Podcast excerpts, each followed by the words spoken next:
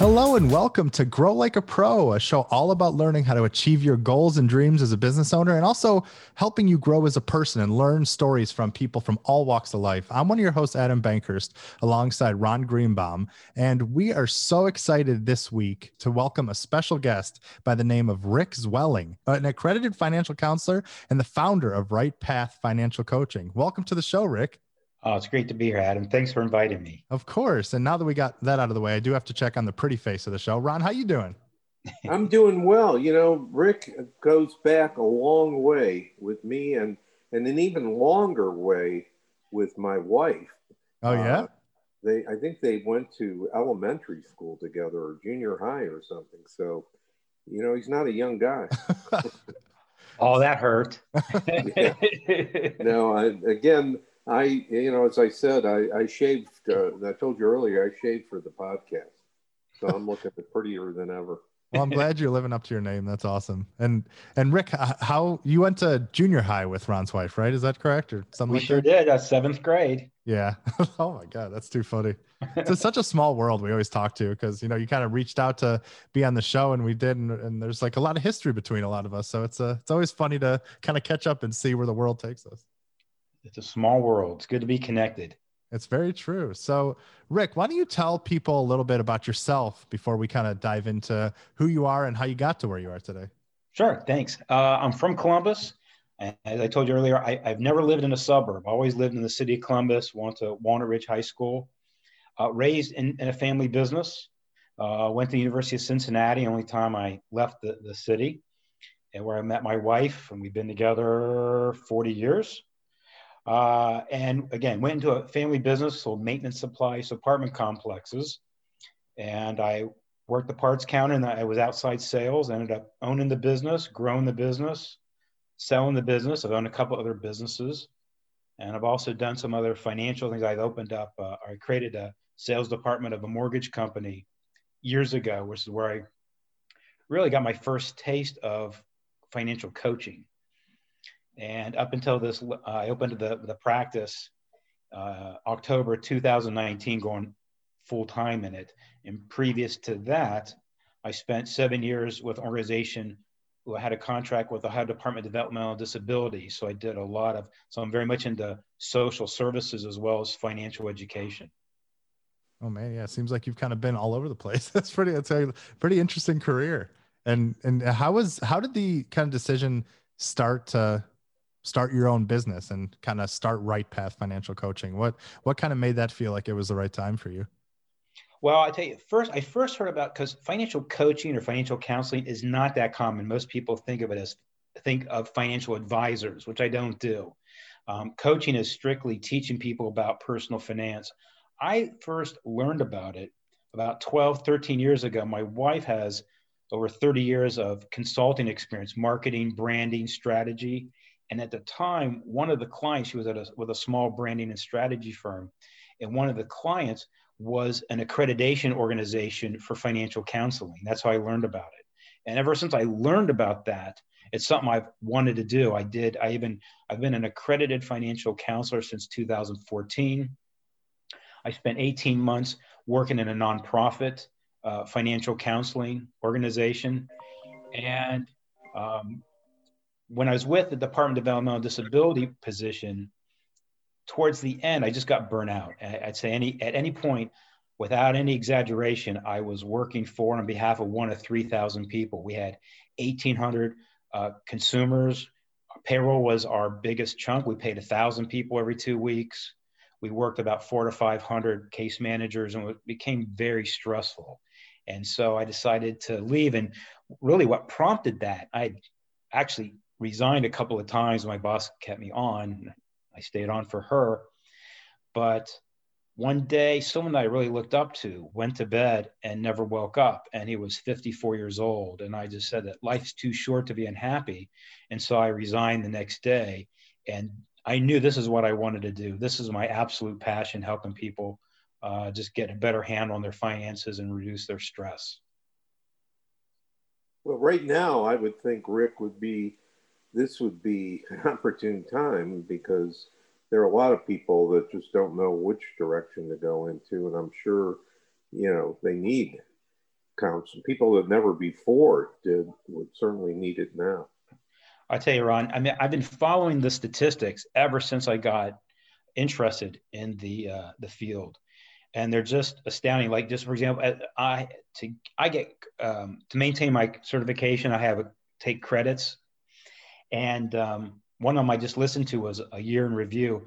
Last year, I think TIAA Institute did a survey, and they would it was a questionnaire, the average score of just basic personal finance was a 52, which means we're basically flunking when it comes to financial literacy in this country. And it really hasn't changed. Federal Reserve study shows that on average, people have $400 as an emergency fund. So if they have an emergency, it's over $400, they have to sell something or borrow. So we're talking about you know you need a couple of tires or the dog has to go to the vet and people are just put to the wall so it hasn't changed in the pandemic hasn't helped for a big segment of the population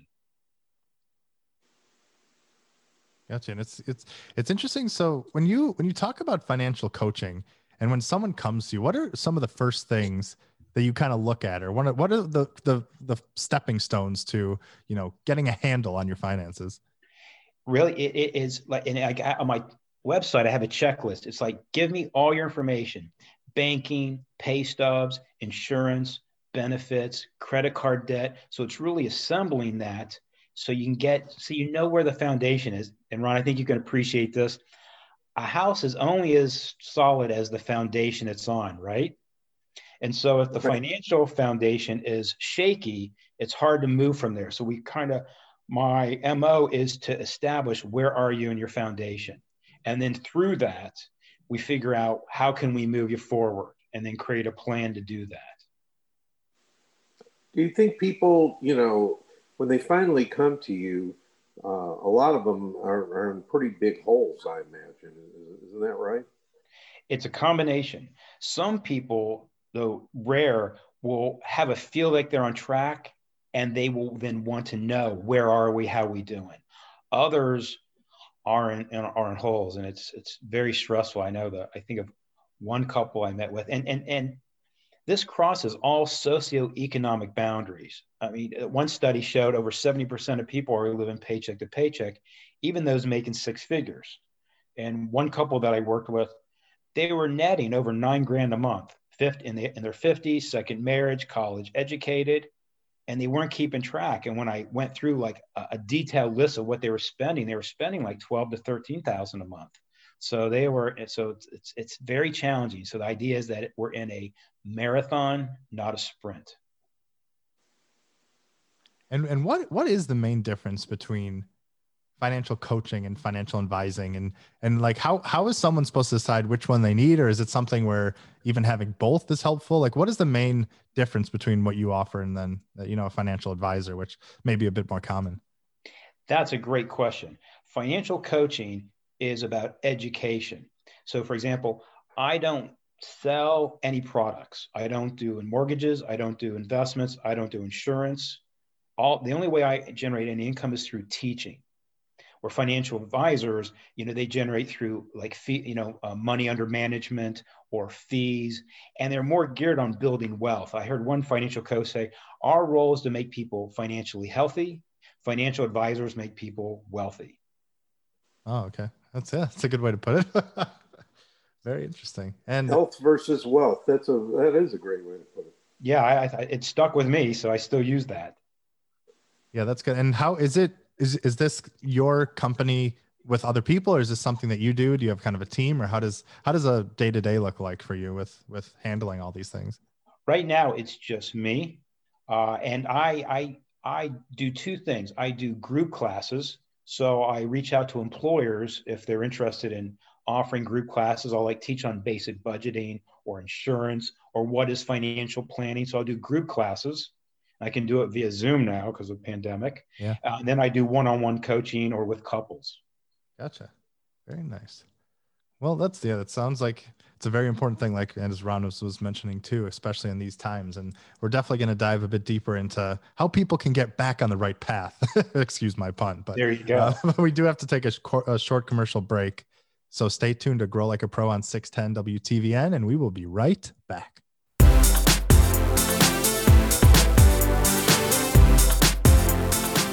Hello and welcome back to Grow Like a Pro on 610 WTVN with your hosts Adam Bankhurst and Ron Greenbaum and our special guest, Rick Zwelling, an accredited financial counselor and the founder of Right Path Financial Coaching.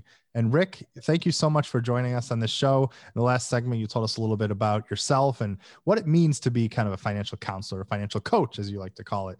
Um, and before we kind of dive back into maybe how people can handle their finances better and really get to the root of why people are experiencing some problems. I love to kind of dive into the process of starting your own company because you know a lot of people love the idea of start having they have an idea and they want to start something but it usually stops at that idea. But you you know you made it into something real. So i'd like to kind of jump on that journey a little bit and what what it was like to start your company and maybe some of the challenges on the way and how you kind of got over them. Sure i first wanted to start my own practice years ago five six seven maybe even eight years ago to do this and when i started asking around the common question was well who would pay for it that was a big question Right. This time when I started investigating again, that question never came up. So I would say that a couple, a couple of things, and, and Ron can appreciate. First of all, I, I've got a very supportive wife who has a good job, and so we we worked out the finances, and then that's a big deal. Um, and you know, we, you know, one of the th- one of the foundations of, of a good of being financially solid is having an emergency fund. So we have an emergency fund which we can draw on as well. So so the finances are not a huge stress.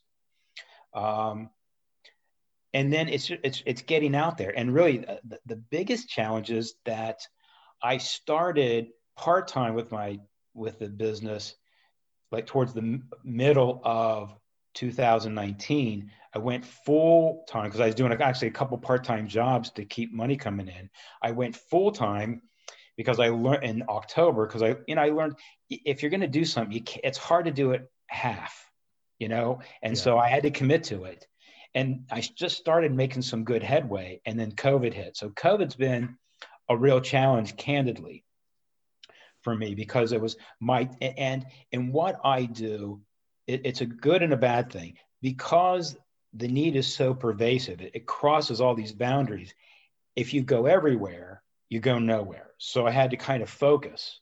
And I started working with human resources because you know employers offering group group classes and maybe generate some one-on-ones through those group classes and i had joined a couple of hr groups and it's funny there's a local one hr association of central ohio i went to the new member meeting the first week of March. It was, it, and they had a luncheon, like 200 people, collected a bunch of business cards, and three days later, we were in lockdown. So it was really oh, challenging. I had also luckily joined a networking group, and they had actually multiple places around Columbus as well as Cincinnati and Dayton. And so they, and it seems like one of the words, new new uses of the word, uh, and that came up in COVID was pivot. So they pivoted to Zoom meetings. And through that, I got a contact who had a contact at a nonprofit. And so I, I do a lot of coaching with a nonprofit called House of Hope, and they support men dealing with addiction. So there's two segments of what they do. They do the treatment, and then men will move out of the treatment and go into houses. And I work with them on financial coaching. And that's been a real godsend for me to keep uh, not, not just the money going, but just keep the activity going because I love to coach and not being able to coach was difficult. And now, and then also, I, I still uh, try to do networking and um, I get a couple of contacts through my or my association that I'm accredited through. It's afcpe.org, afcpe.org. And so I get contacts there. And as, as things lighten up, I'll be out there networking more. But it's it's not been easy, but I'm been very grateful for the activity that I've received. Well, you know, Rick, just being able to say you're still in business, you know, again, I mean, who would have think, you know, thought a month after you really decided, okay, we're really gonna, I'm really gonna do this, and you go to the meeting and spend some money, and then COVID hits. So you're a true testament in what the world is today. But you know, in some respects, um, it's it's becoming a little bit easier to network because of Zoom, because you know that's what we're using today, and uh, technology. So, but you have to be able to uh, again pivot into uh, using technology as opposed face to face. There's a lot of people that you know don't want to see you, whether it's personally or or whatever. And um, you know, I, I admire the fact that you you found a way to do it and I think you're right. You know, working, having other people kind of carry your water in these organizations that are already established, that was a smart move. I'm grateful. I think I think I just got lucky, and what can I tell you? I, I just I think I got lucky, and and uh, uh I'm grateful for what I have. I truly am. So where? So what is the you know, once again, excuse the pun, but the right path for financial coaching. Where do you see this company evolving, and and what's kind of the not, not necessarily end goal, but what's what are some of your your longer term goals of where you want to kind of take this take this business? My longer term goal is to do this as long as possible. I am 60, and you know we're living longer and healthier. As long as I'm healthy, there's no reason I can't do this way into my 70s and I, it's really a commitment to helping people. Yes, I can, you know, when I work with somebody, they pay me. But the fact is, the intrinsic reward far exceeds the monetary. And because if people don't have these skills or this knowledge, it's anywhere from life enhancing to life changing. And, you know, we're here to give.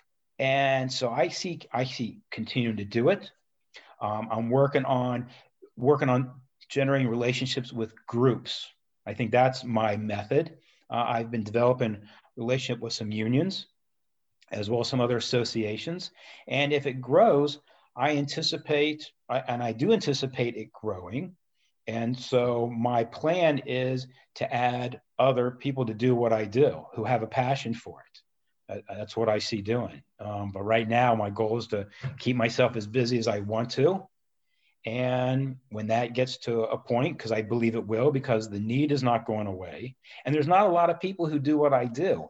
There's people who say they do this. Like, for example, you'll have some like uh, banks or 401k organizations, and they'll do some of this, but they don't get quite into the detail. They don't spend, it's not quite as robust, though some may be but I see continue to do this as long as I am able to do it.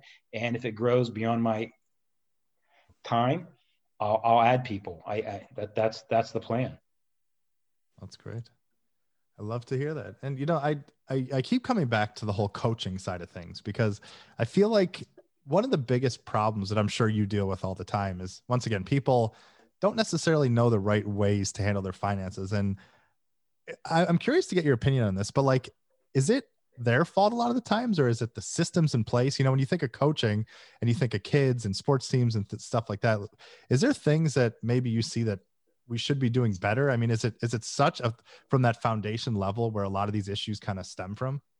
Okay the answer is yes. For example, even today, we and we've known like these these these statistics that I've given have been known for decades, and yet only 21 states mandate financial literacy education in schools. 21 states, and they're probably you know who knows how good they are. So yeah, teaching finance, you know, at every level. You know, for example, and you may remember, you know, so often college freshmen they get to school and they go to these orientations and there's all these credit card companies around oh, signing oh, them up. So they get a free not, bonus too. Get $200 do this. Oh my goodness yeah. And so the, people are not getting this at home because the parents themselves don't know or don't talk about it. They're not getting it in school. I mean why is student loan debt so astronomical? I mean, people don't even think about it. It's like, okay, you go to school and you bring on $50,000 student loan debt and you walk out with an undergraduate degree in psychology. It's like, well, that's not going to get you anything. So I think there's a there's a whole thing missing there. And part of me thinks that with all the reading I've done, I've seen it's all anecdotal, is that I think, you know, Wall Street and finance has a kind of a they have an oversized influence on our society because they don't really make anything You know, they can make some things possible, but you know, they don't fix basements, they don't build homes, they don't build manufacturing, and yet they have such an influence, and so much of their revenues and profits are derived from fees. And so there's profit and the higher and charging higher interest rates. And the way you charge higher interest rates is that people get in trouble because they don't know any better. For example, one of the things I'll teach and say is that the importance of credit scores. Uh, if someone has a 780 credit score, it doesn't matter what I, I call credit scores the great equalizer. It doesn't matter what you look like. It doesn't matter where you live. It doesn't matter what you do. It doesn't matter your education. A 780 score is golden. So someone who's making $35,000 a year can go in and buy a car and command the exact same interest rate, excellent interest rate, as someone with the same score making $350,000 a year. Now, what they can purchase is not the same, but the interest rate is the same. And so if you keep people uninformed, they make mistakes and all of a sudden their credit scores drop. And then all of a sudden they're going from paying what 0.9% for a new car to 11%. I've had people have interest rates on car loans of over 22%. Brutal. It's brutal. How do you get ahead of that? Yeah. Yeah. It's well, yeah, it's, yeah, I, I, you're exactly right. And I think it starts with the government saying, you know, uh, everybody should be able to buy a house and uh, just kind of like everybody should go to college. And both of those are fallacies. You know, not everybody can afford to buy a house, and not everybody should be spending that kind of money and going into debt like that to uh, to go to uh, college. So, you know, it starts. Well, you're right. It's we're a, mar- a company that has used marketing to abuse the system, and that's I think really uh, fattening the wallets, like you said, of, of a lot of uh, companies, particularly the uh, credit card companies and banks, and you know all kinds of people that uh, you know make money off of people not understanding that uh, ultimately you got to pay for it. Oh yeah, and they make it so make it so easy. Come on, you can use your phone. You know, you get a little barcode, and ding, you made a purchase. Ding, you made. So marketing, you know, they they've made it so easy to spend money. I'll give you another example. Um, a, a, seminar I listened to, a webinar I listened to last year, given by a, a professor at Rutgers, 30 years doing research and counseling. 2019 was the 15th straight year of record profits for ATM fees and overdraft fees. Overdraft fees average over $30.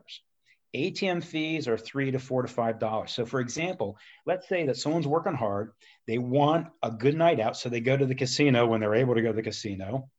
They use the ATM. They, you know, they they take they want a hundred dollars.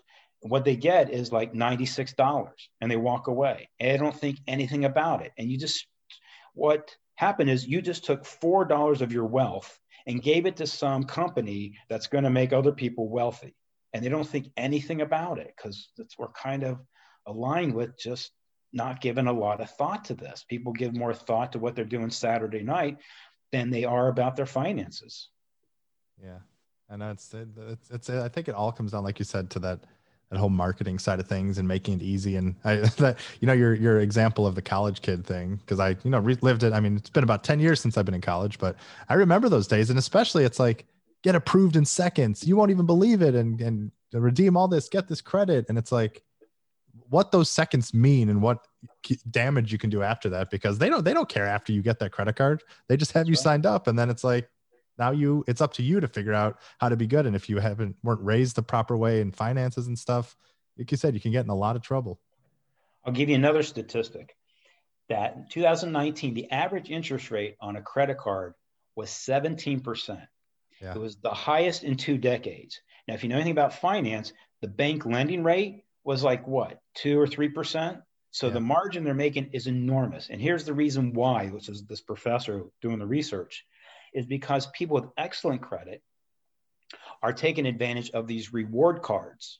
And so the companies aren't making as much profit on the people with good credit who know how to handle their money. And so they raise the interest rate on those that don't. And a the, the private label cards like Macy's or Target, even worse, it's 27%. you know, and, and really that's why I'm so passionate about what I do because it all comes down to me education. Yeah. Education is the key. If you know more, you'll make better decisions, right? Yep. 100%. And, and it's being hidden from people. Yeah. And that's, I mean, it's, it's great that you're providing that service, like I said, especially in these times. And we'll continue this story right after the short break, but we do have to stop for commercials real quick. So make sure to stay tuned to Grow Like a Pro on 610 WTVN, and we will be right back.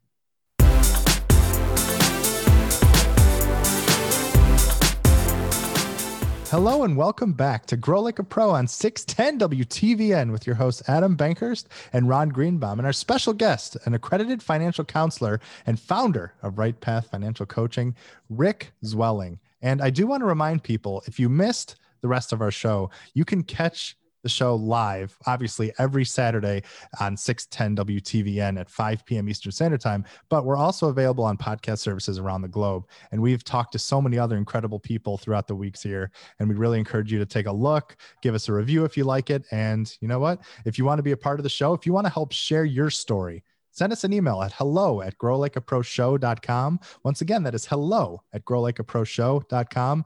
And we'd love to hear your story and, and let you help others grow like a pro, as we like to say. But anyway, now, oh, what was that, Ron? By, by the way, Adam, I just got uh, reviewed the uh, listener statistics, and people actually listen to this show. It's Wait, amazing. what? I thought it was just us. yeah. oh Um, no, I'm scared now. I don't so know. I we, don't know if I we've got to we got to make sure we uh, you continue to uh, to get better at what you do. yeah, That was definitely. the only comment. No, teasing. No, really, it. people, it's amazing, and uh, I'm excited about hearing that from uh, the folks at uh, iHeart. So, yeah, uh, no, it's it's always good to hear. Bigger and better things as we go. That's what I like to see. And Rick is helping get getting us there. So thank you, Rick, for helping share your story and and giving us some really valuable information. And it's been really fascinating to learn kind of your perspective through all this stuff. And um, you know, I, I in this segment, I do kind of want to touch on your coaching because it's it's great to teach people things. Obviously, it's great to learn lessons. You know, you you go to school to learn stuff, but a lot of times you sometimes forget what you learn or you kind of get back into your old habits. And you know people are a very prideful race or being. So i think there's a lot of you know obstacles to overcome and some things that are probably harder to get over than others. And what are some of the the biggest pitfalls you see? And what are the ways you try to tell people to to help get over that and, and get people on once again the right path? I can't stop it rick. It's such a good name.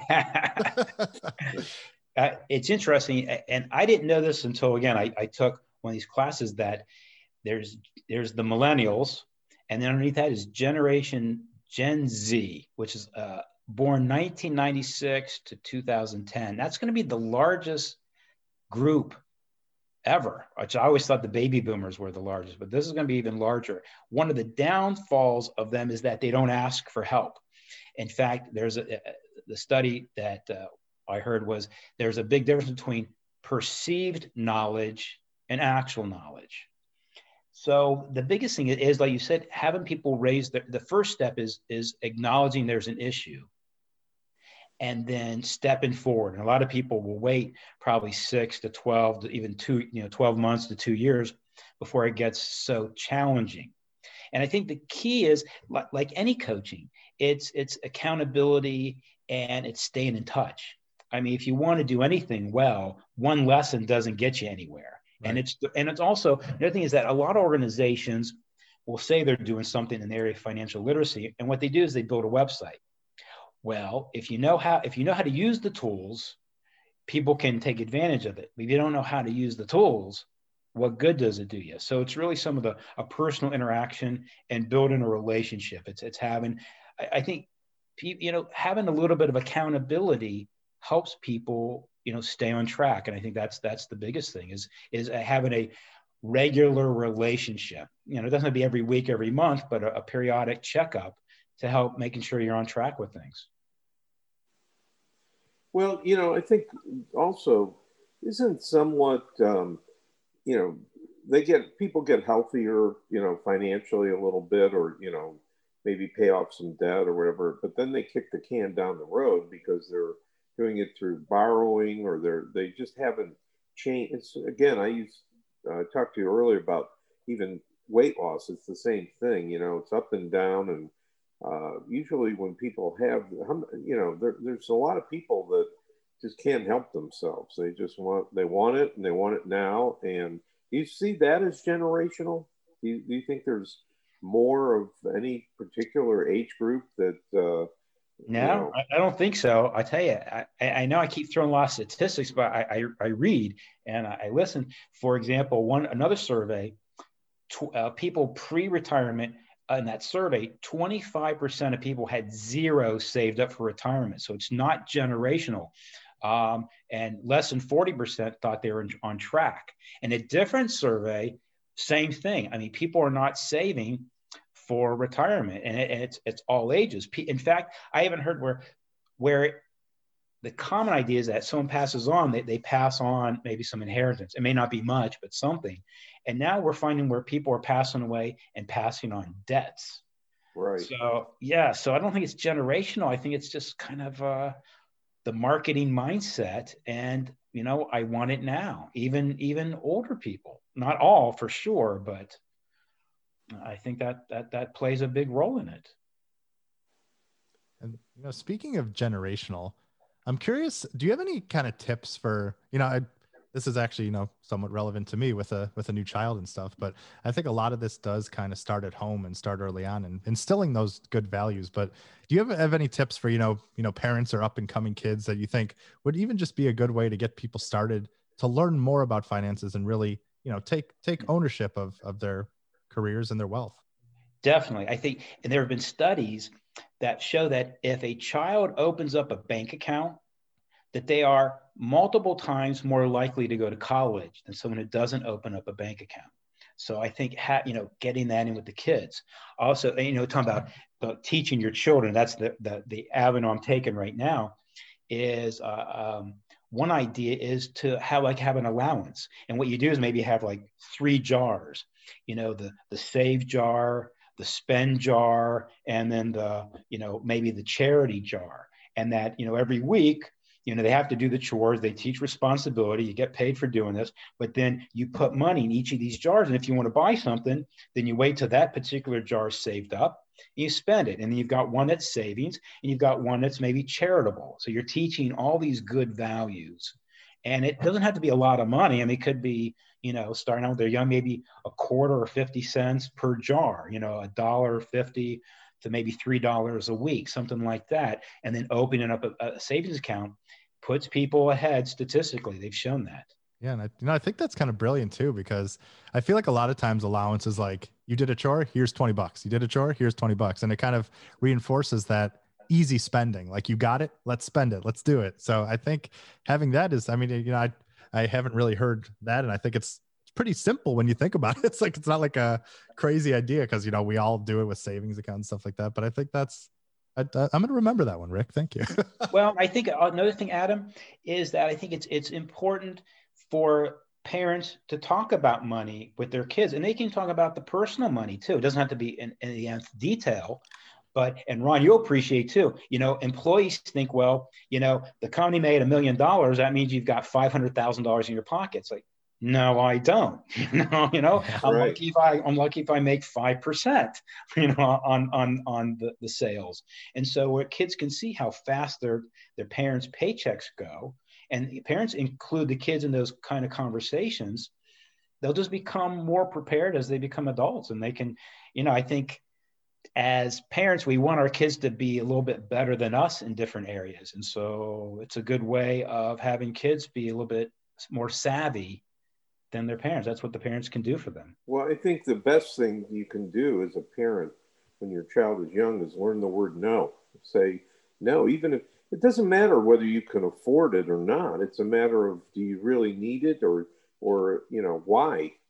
You know you got to teach them some questions why do you want to buy something? What and you know uh, be responsible as well you know uh, that's that's the other thing. Teach kids it starts it really does start at a very early age uh, i think uh, and you probably see that rick that uh, it starts with uh, parents being able to have discipline themselves. Uh, yes. Financial, you know, right. fiscal responsibility.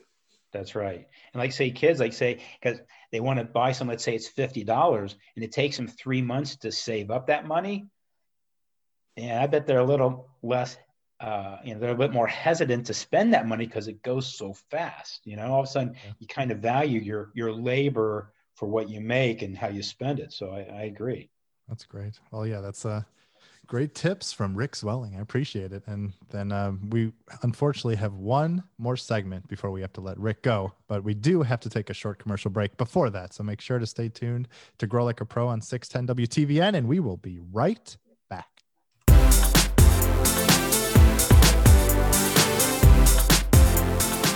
Hello and welcome back to Grow Like a Pro on 610 WTVN with your hosts Adam Bankhurst and Ron Greenbaum and our special guest Rick Zwelling, an accredited financial counselor and the founder of Right Path Financial Coaching.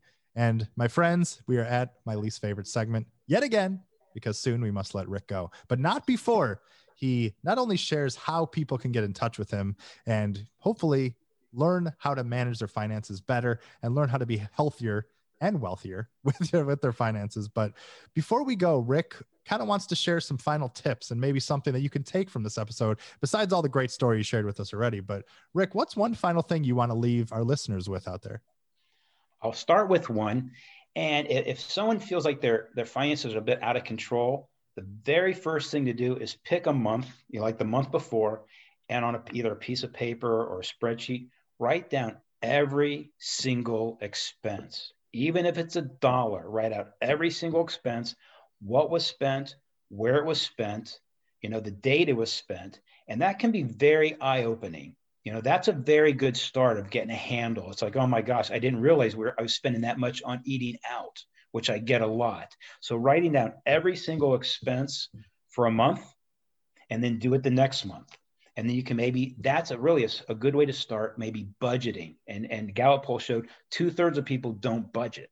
So that's that's a first way to start to, to, to raise awareness and mindfulness. It'll raise mindfulness that's great. Well, thank you for sharing that. And you know, that's only obviously one of the many tips that Rick Zwelling can provide with, you know, his company and his services with Right Path Financial Coaching.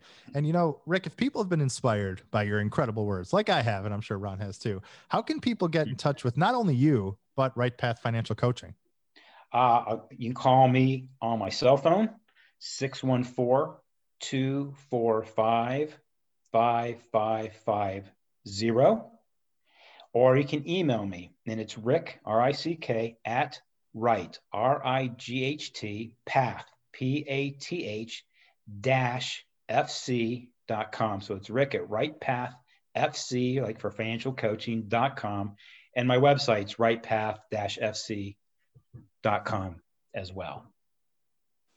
That's great. And do you have any and when people want to get started, so you mentioned you offer what group classes or even one-on-one coaching. Like, is there anything that people can kind of look forward to, or what maybe a good place to start?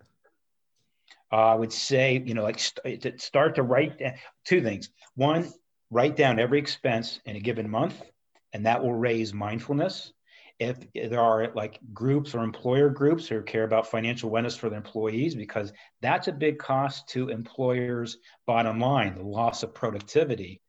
Uh, I give group classes on budgeting, insurance, uh, financial planning. What the heck is a credit report? Kind of walk through them that walk through those things. So just raising education, raising awareness.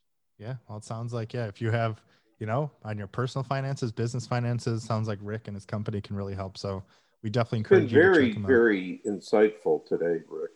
Glad to help. I really am.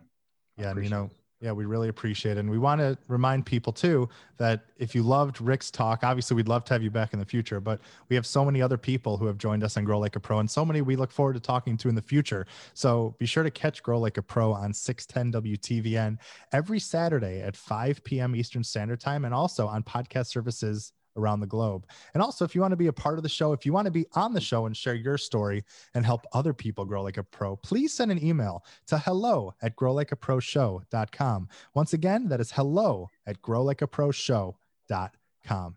And with that, Rick, Ron, I want to thank both of you so much for taking the time to speak with us. And it's uh, it's been a pleasure, Rick, and we look forward to hopefully having you back in the future.